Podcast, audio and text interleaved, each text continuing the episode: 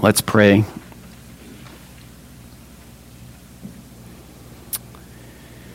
God, we love you. We came here this morning to bring you all glory and honor and praise. We came here because you alone, God, are worthy. God, I pray that whatever ego and whatever pride came through those doors with us this morning, that you would prune all that away, that you would burn it up like chaff from our midst, so that the ears of our heart could truly hear from you, that we would be transformed, you would teach us and instruct us in the way that we should go in the paths of righteousness, so that not only that we could get to heaven and avoid being in trouble in hell for all eternity. But God, we want to be in your presence. We want to sing your praises and we want to worship you because you're worthy. Thank you for your spirit. Thank you that he leads us and that he guides us. And I pray that he would be present in the room this morning because of him, there's nothing love you, and we pray these things in Jesus' name. Amen. Well, we have been in a series called Back to the Basics. And over the last several weeks, we've been talking about this idea about purpose and function. Many of you may be sitting there saying, We've heard it already, Pastor. Let's move on. And I will, but I'm just going to real briefly touch on the point that we're going to make today, and then we'll move into it. The Spirit of God is the only thing of any value to distinguish us from all the nonsense, lies, and sin in and of the world. That point's going to come up later on in the slides, so if you didn't get it all down, you're going to see it again. In Revelation 1 5 through 6, it reads, Who loves us and has freed us from our sins by his blood and has made us a kingdom, priests to his God and Father. To him be glory and power forever and ever. And when you read that, hopefully you see purpose and function purpose to glorify God in all things at all times forever. Hopefully, you see that because that's our exclusive purpose. There's nothing else. That's it. And hopefully, you see function. See, because priests are people who are supposed to do something, they're supposed to do something in the temple of God. They're supposed to perform a function as mediators between this almighty triune God of Father, Son, and Spirit and lost and depraved sinful humanity. That's what it is to be a priest. And so when you read this from Revelation chapter 1, 5, and 6, hopefully you see our purpose and our function together. To him be the glory and power forever and ever. Amen. But see, there's this problem that we just talked about with these kids during Poetry Pals. The reason why we can't do that, the reason why we mess up purpose, and the reason why we get function all twisted and contorted and perverted is because there's this thing called sin. And unlike everything else in the entire cosmos, humanity, we're the only ones that have messed this up. We're the only ones. See, because the stars still shine, the sun still burns hot, the water is still wet, the air and the wind still blow, trees still grow, everything else serves its purpose, it glorifies God. Everything else has its function and is functioning except for humanity because there's this problem of sin. In Romans 14 23, the end of that verse, Paul writes and he says that everything not from faith is sin. Everything not from faith is sin. See, we've got this vast discrepancy between the things that we want to do, the things that we think are really great ideas, the things that are purposed in and of our flesh, and then there's this whole other side over here that comes from faith. Faith in God that brings honor and glory and praise to his name. And those two things are as far as the east is from the west. There's this problem of sin. We might think, well, if only I him. You ever had that thought go through your mind? If only, if only Jesus were just to, to show up. If, if maybe instead of Andrew being here today, what if, what if Jesus was the one rocking on the acoustic guitar? What if instead of Angela playing the piano, what if instead of Pastor Kevin and all of his brokenness and his failures, instead of in his flesh, what if Jesus were to show up and he was the one that was to preach? Then, then if only I could see him. See, the problem is, is that when we allow thoughts like that to get into our minds, we say that, you know what, if, if I had been in Eden, if that had been me, see, God was there and Adam could see him. And where'd we end up? And so when you start to say, well, if only I, see, I, I think I could do a better job than Adam. I think I could do a better job than Eve. Maybe if that serpent was having that conversation with me, I'd break out one of my systematic theology books. Maybe I'd, I'd, go to the internet and I'd Google something real quick, and then I'd have an answer for him. Well, did God really say? Well, yeah, it does. And I've got it in 42 different translations right here, what God said. If only I could see him, right? But see, even before sin was in the system, even before sin was in the system, human beings still had this inclination, this proclivity, this tendency towards rebellion and turning our backs on God, even before the fall. God said, For when you eat it, when, not if, God knew it's going to happen. It's around the corner. When you eat it, Adam, see, you're going to die. But we would say that if, if, if only I could see him, then I wouldn't sin. If only he were here, right? See, the Israelites, they had this God that was with them in their presence in the tabernacle, and He moved with them. And during the day, He would be this pillar of fire, and they could all say, There's our God. And we would say, Well, how come He doesn't do that for us today? How come Poetry Baptist Church doesn't have a big pillar of fire shooting out from the ground out in front of it? Because if that happened, then, then I'd believe then I'd sin. Then I wouldn't sin anymore, right? And if that's the thought that's going through your mind, then you're delusional. See, because Adam and Eve sinned, and he was with them in the garden. And the nation of Israel sinned, and God was with them. He parted the ocean. He delivered them from slavery in Egypt for over 400 years. And He brought them out Scripture tells us, as on eagle's wings. And he did all of these miracles. And he sustained them with manna from heaven. And what was the result?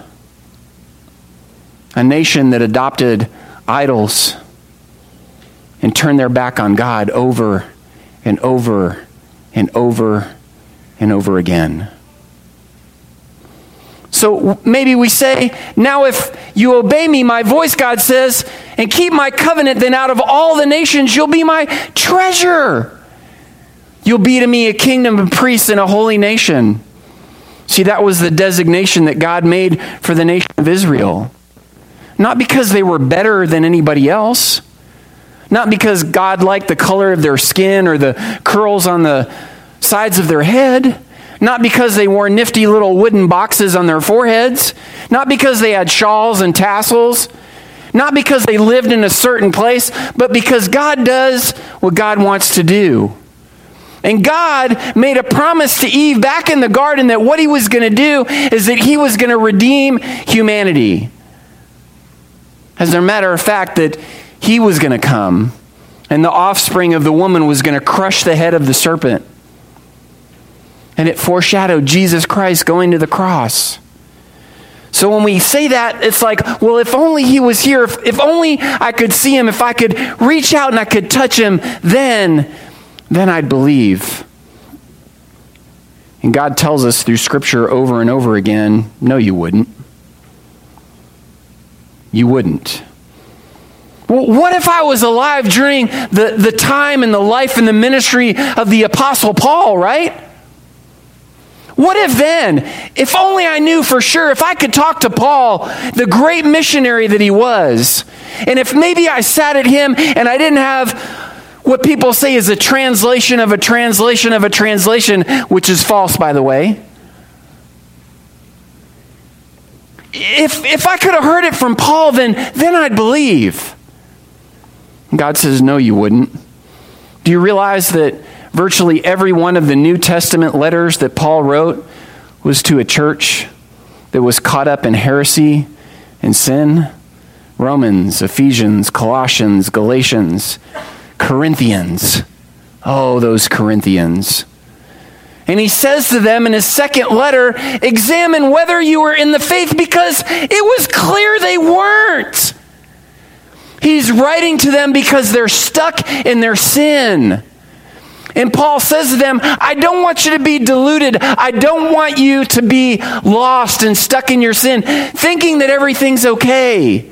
So, what I want you to do, Paul writes, examine whether you're in the faith. See, there's a standard, there's a way that you can know.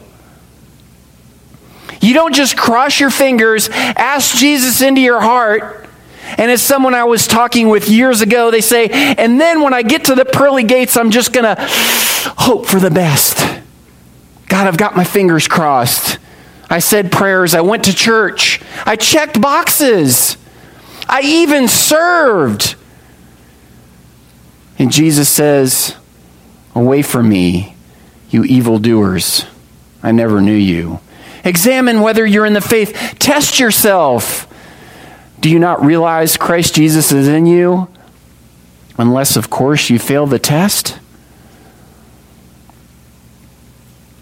We might think that sin is this external thing that happens to us, but it's not. Before it was even in the system.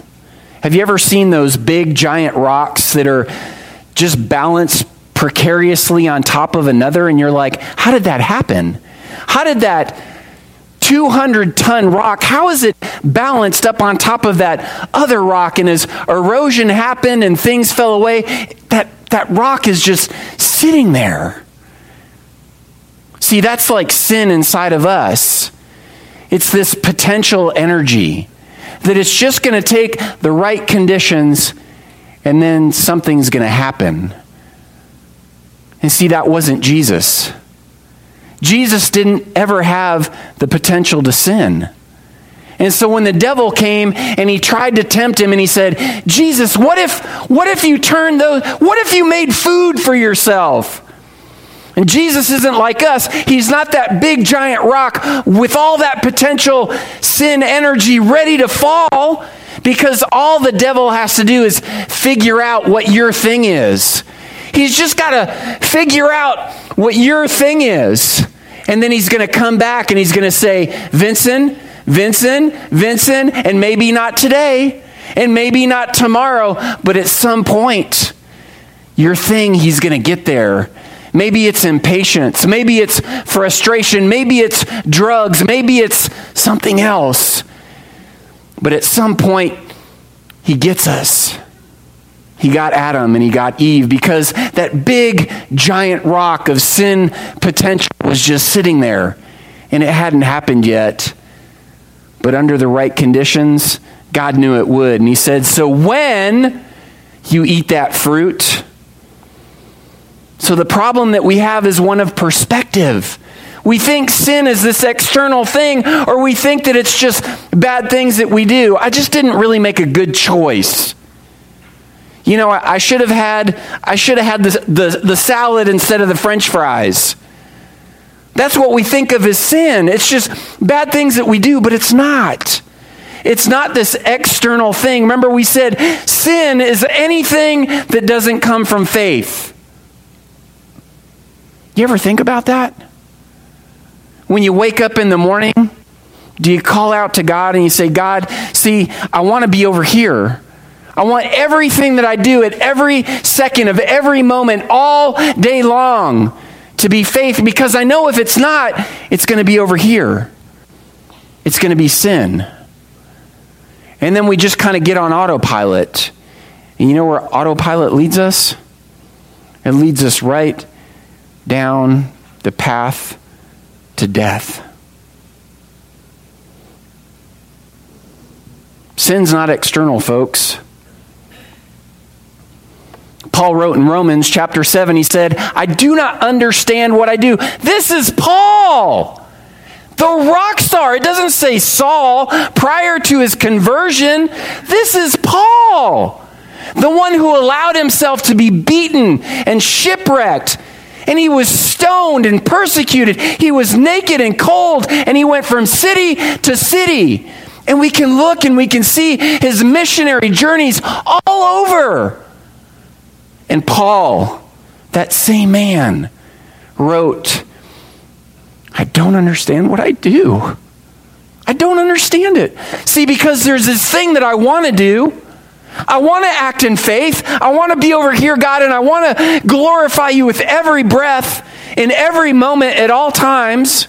I want to do that. But the problem is, is the things that I don't want to do, those are the things that I do. I'm over here, Paul. Paul. And if that's true for Paul, what hope is there for Kevin?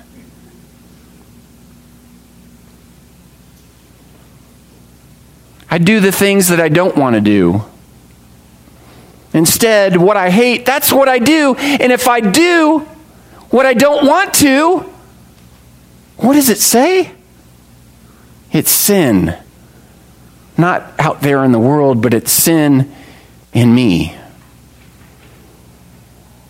Paul, converted, sealed by the Spirit, and the tendrils of sin were still reaching out and they still had their hand on him and they were still trying to pull him down into the grave.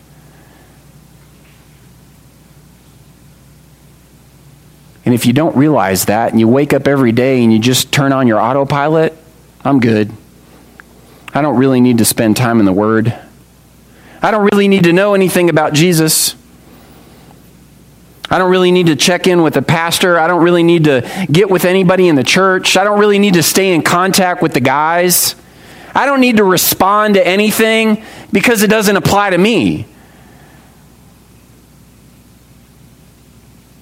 That text, that post, that prayer doesn't have anything to do with me.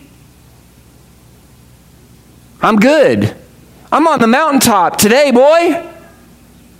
All you suckers down there struggling, you guys can pray. You can read the Bible.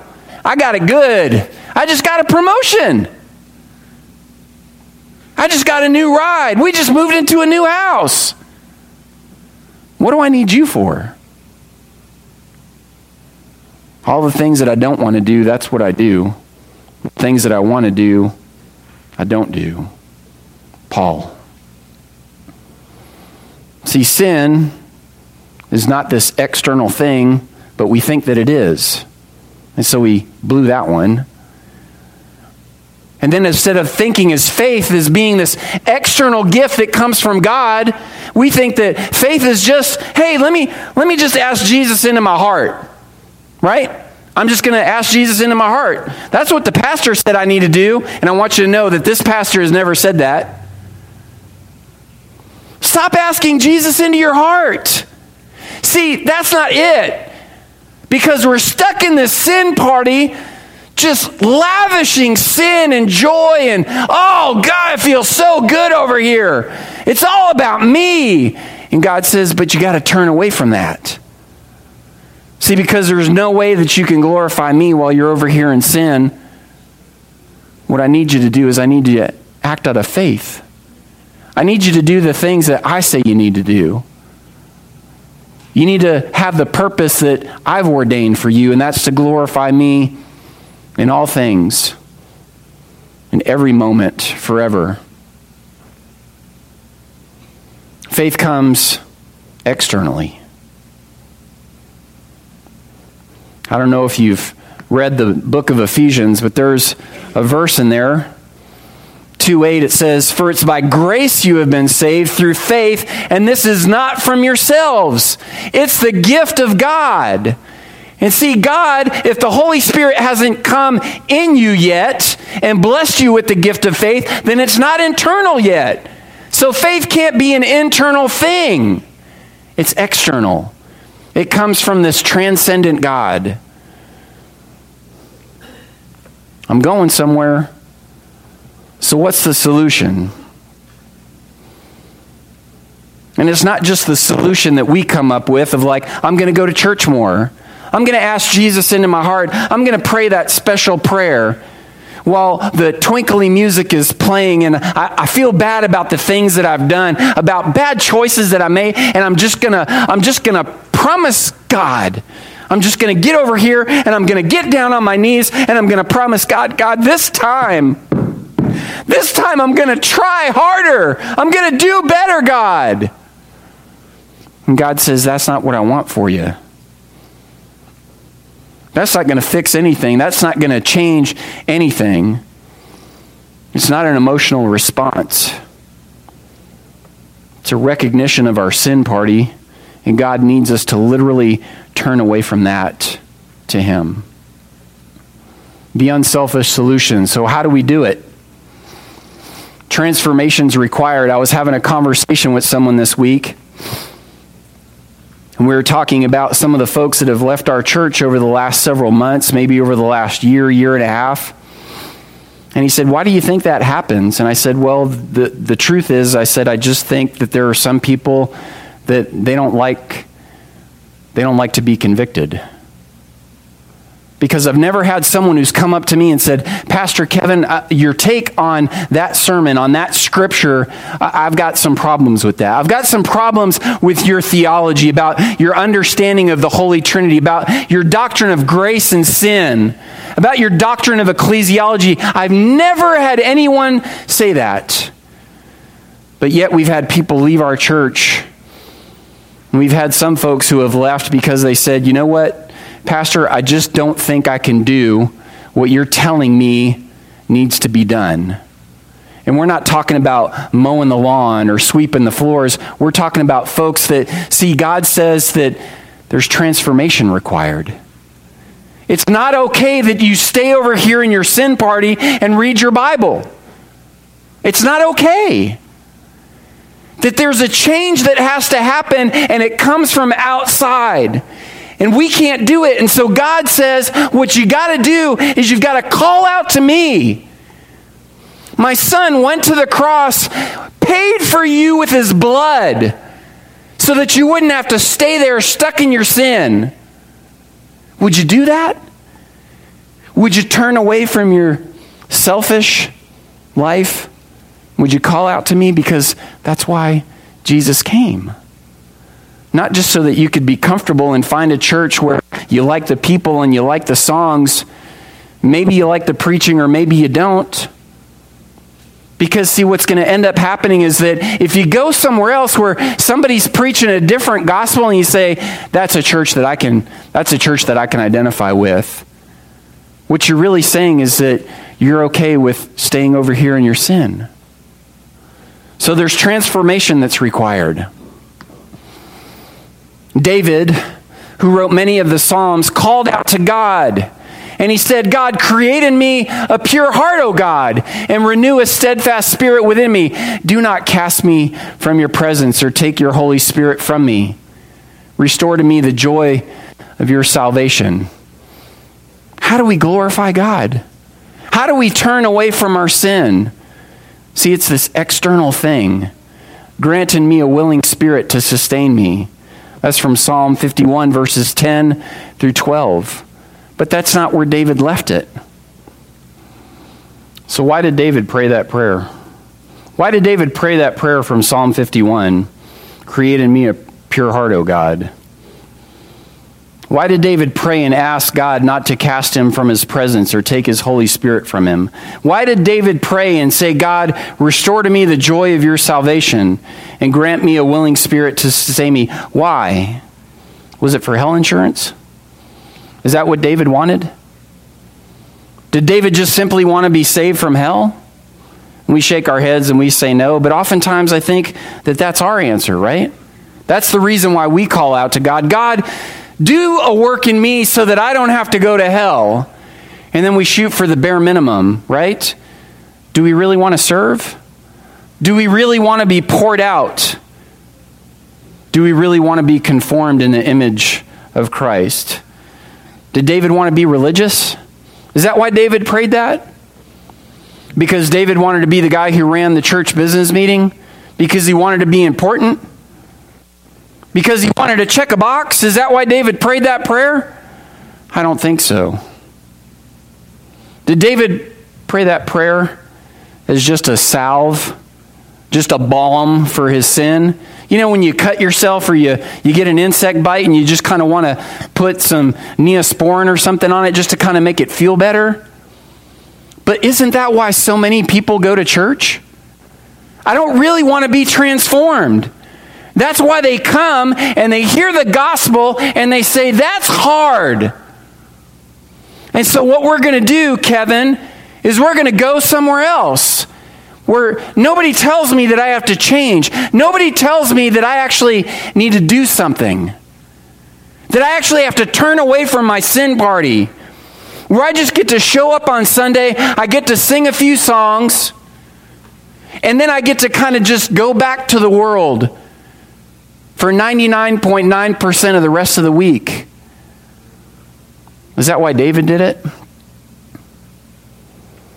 Psalm 51 goes on.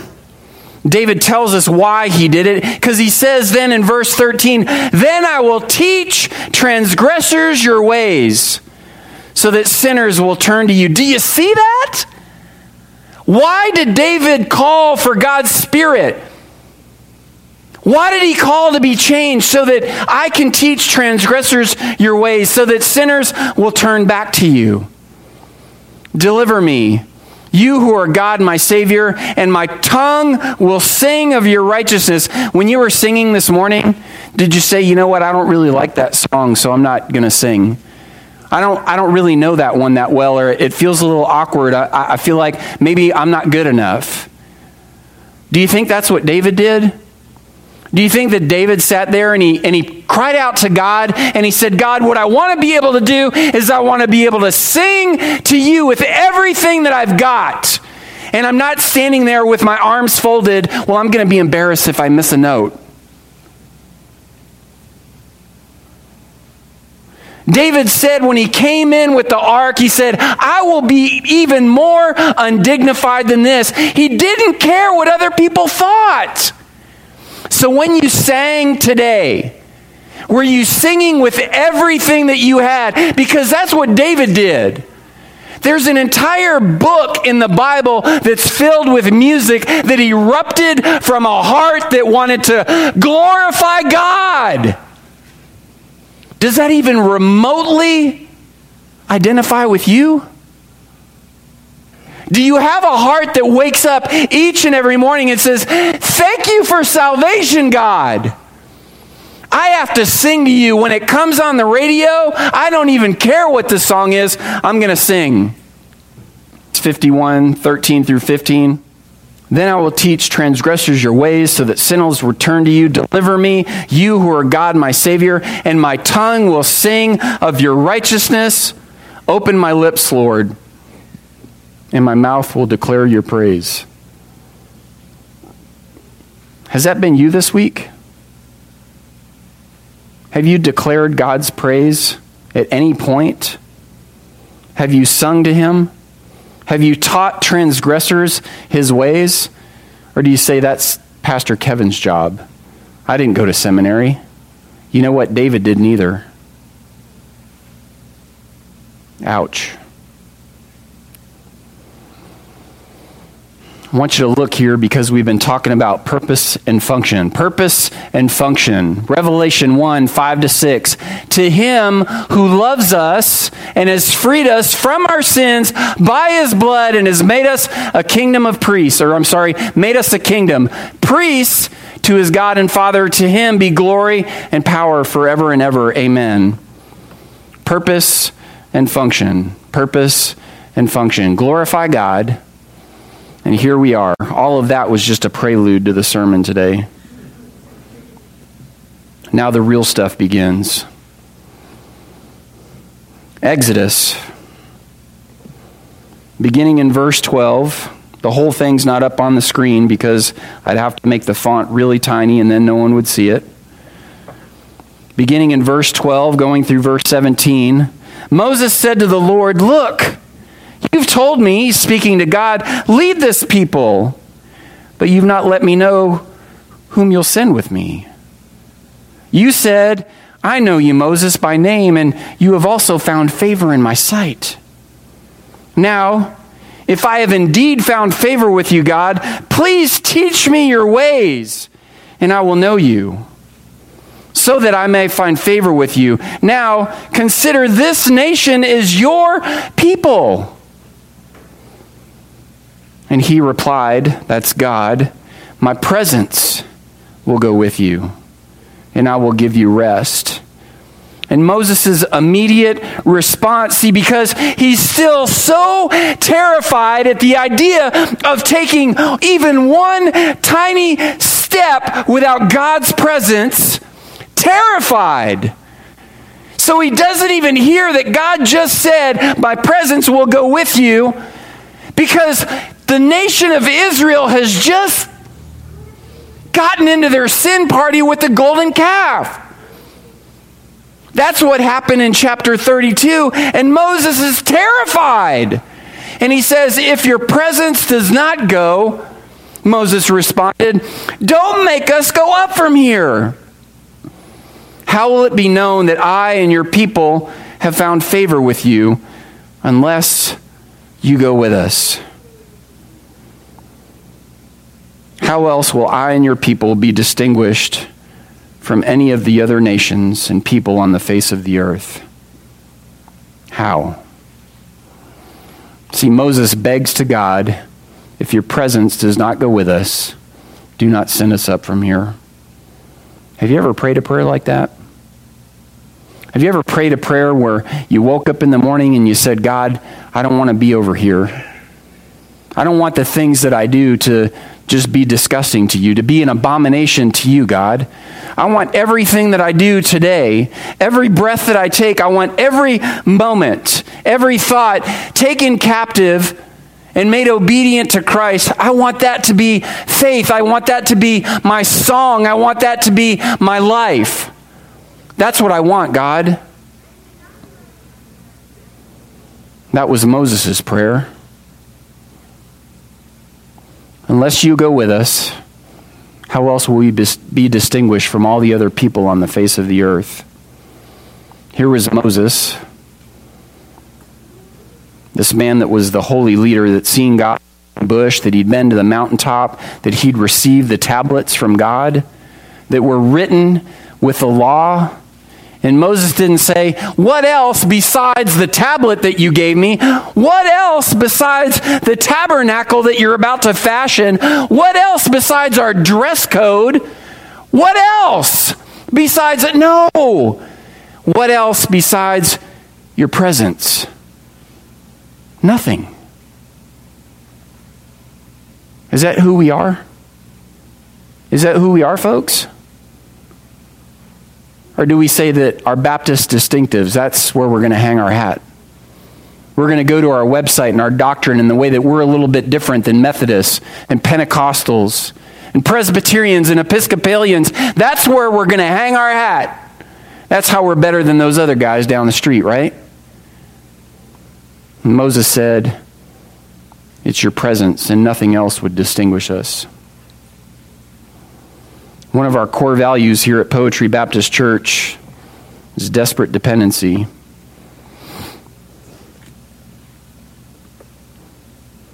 It's been a little bit over a year since we put those core values out, and I just wonder how many of you would know any of them other than desperate dependency.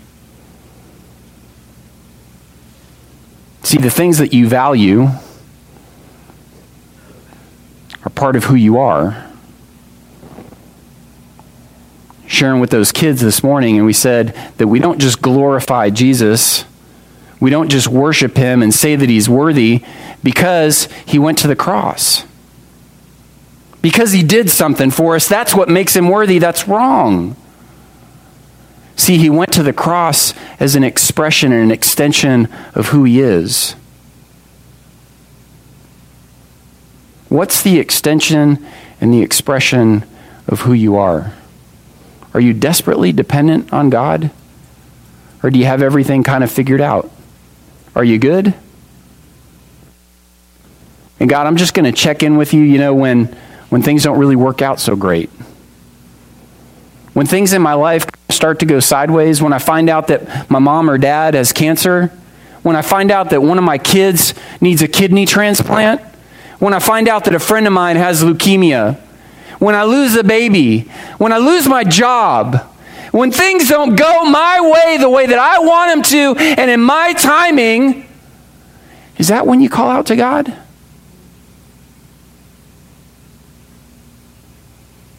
Desperate dependency. The truth is is that we need the Holy Spirit. Not just us here at Poetry Baptist Church, but human beings.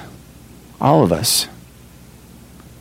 And I wonder do the ministries of our church reflect that? Do the ministries of our church truly reflect that? Are we truly pursuing, winning, and discipling the lost, the deluded, and the disillusioned for God's glory? Because I don't know that every church has that mindset. I think a lot of churches have the mindset of what we want to do is we want to attract other church people. We want to attract other church people, and if they got a lot of money in their pockets, that's even better, right? Because if we get some big givers, then we can do some really cool stuff. We can build a Ferris wheel out there. We can have a really cool playground. We can start talking about all the other stuff. What about right here?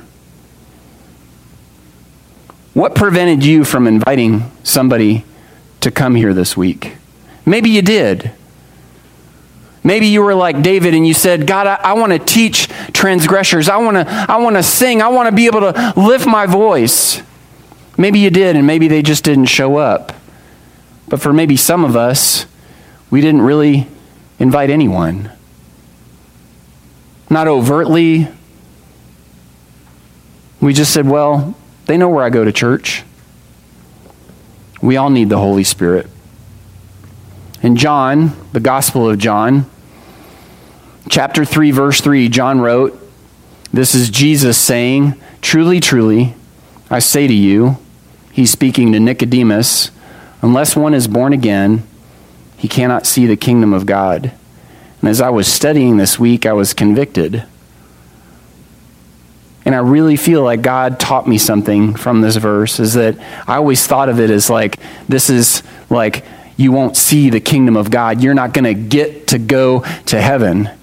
And the truth is, is that if you're not born again of the Spirit, is that you're not going to see the kingdom of God. You're not going to see the kingdom of God. So when you wake up in the morning, what you see is your kingdom. And the reason why you don't call out to God from over here and say, God, please, I need your spirit to fall on me because I got nothing. Is that how you feel? Or do you say, you know what, I'm, I'm pretty cool? I got some stuff to offer. I'm pretty good at my job. My boss likes me. I'm a real ladies' man. The girls at school kind of dig me. I'm pretty smart. I've got some degrees. I've got a lot of influence in the world. There's a lot of stuff that I have to offer. You don't see the kingdom of God. Are you desperately dependent in every moment at all times? See, because if you're not, you may have been saved and redeemed by God, but everything that doesn't come from faith is sin.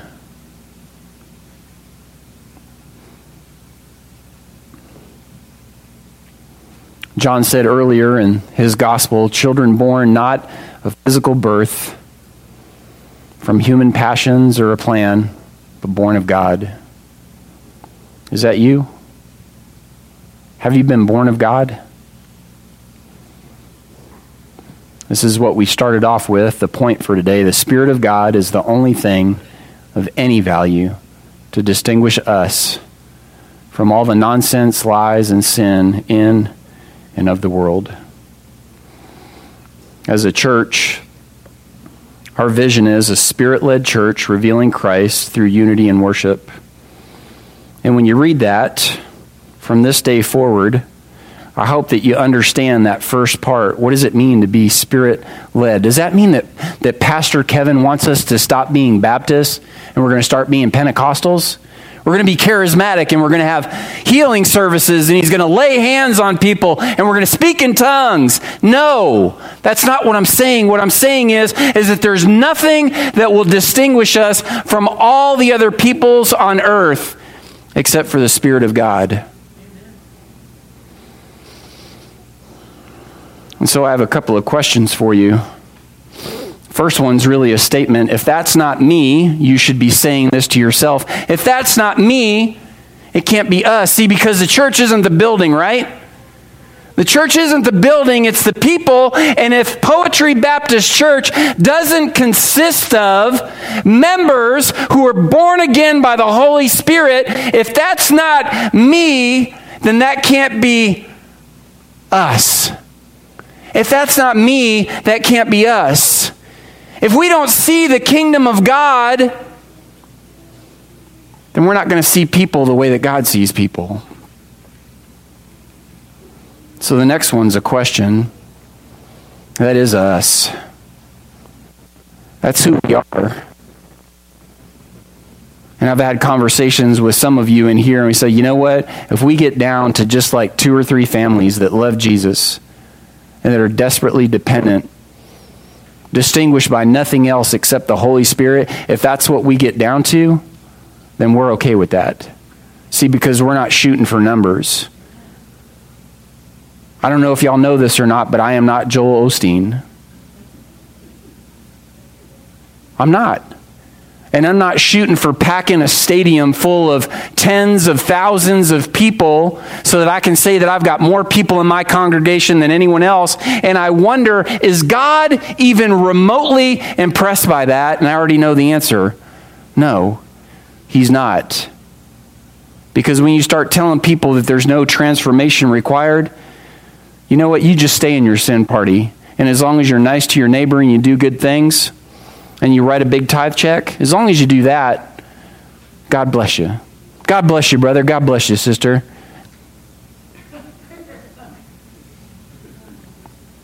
That's us. Is it you? And this is my last slide. John, go ahead and crank up the invitation music for me, please. Wait until the Lord comes. He will both bring to light what is hidden in darkness and expose the motives of the heart. At that time, each will receive their fitting appraisal from God. I want you to marinate on that. Wait until the Lord comes. See, Jesus is coming back, folks. And he's not going to be impressed on anything about what we do, what we've said, about the ministries of our church, about our building projects, about any of it. The only thing that's going to matter is he's going to bring to light what's hidden in darkness and expose the motives of our heart. When he peers in and he looks at your heart, there's nothing that you can hide. There's nothing that you can hide. And it says right at the end, at that time, each will receive their fitting appraisal from God. See, what God's going to do is He's going to separate. Did you have my spirit in you? Did you have faith and trust in my son that when he said, Go somewhere that doesn't make any sense whatsoever, you say, Yes, Lord, just like Abram did? When he told you to do something, he said, You know what, God, I've got a job and I've got a family to take care of, and I'm probably not hearing you right. Do you think that's what Paul said? See, it says that at that time, each will receive their fitting appraisal from God. God's not going to judge you based on Pastor Kevin's preaching, whether you liked it or not. He's going to judge you whether or not there was that one thing that distinguished you from all the other people on the face of the earth. Let's pray. God, we love you. And I pray this morning, maybe that there's someone here that they realize that that day of judgment's coming. And they realize as they heard from the word that the only thing that's going to distinguish them from everyone else on the face of the earth is your spirit residing in them. Maybe it's one of our little kiddos. Maybe it's someone who's older. Maybe it's one of our teenagers who, back in the day, they prayed the prayer and they asked Jesus into their heart and they said, hmm, hmm.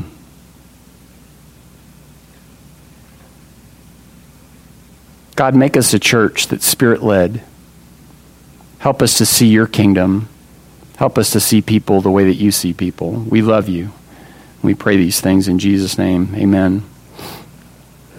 During the invitation today, I don't ever do an elaborate invitation. I'm just going to ask you to respond.